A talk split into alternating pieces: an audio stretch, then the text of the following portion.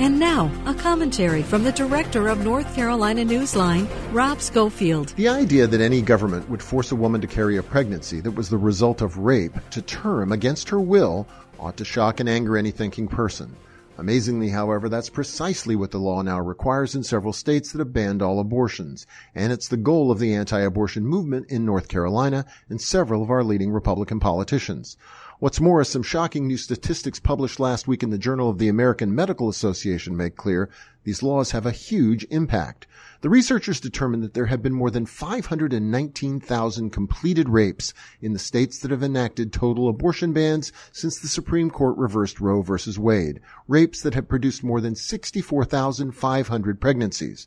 Think about that and imagine if you or your loved one were in that victimized group. The bottom line, the report clarifies once more the massive and cruel human impact of laws that ban all abortions and why a growing national chorus demands their repeal. For NC Newsline, I'm Rob Schofield.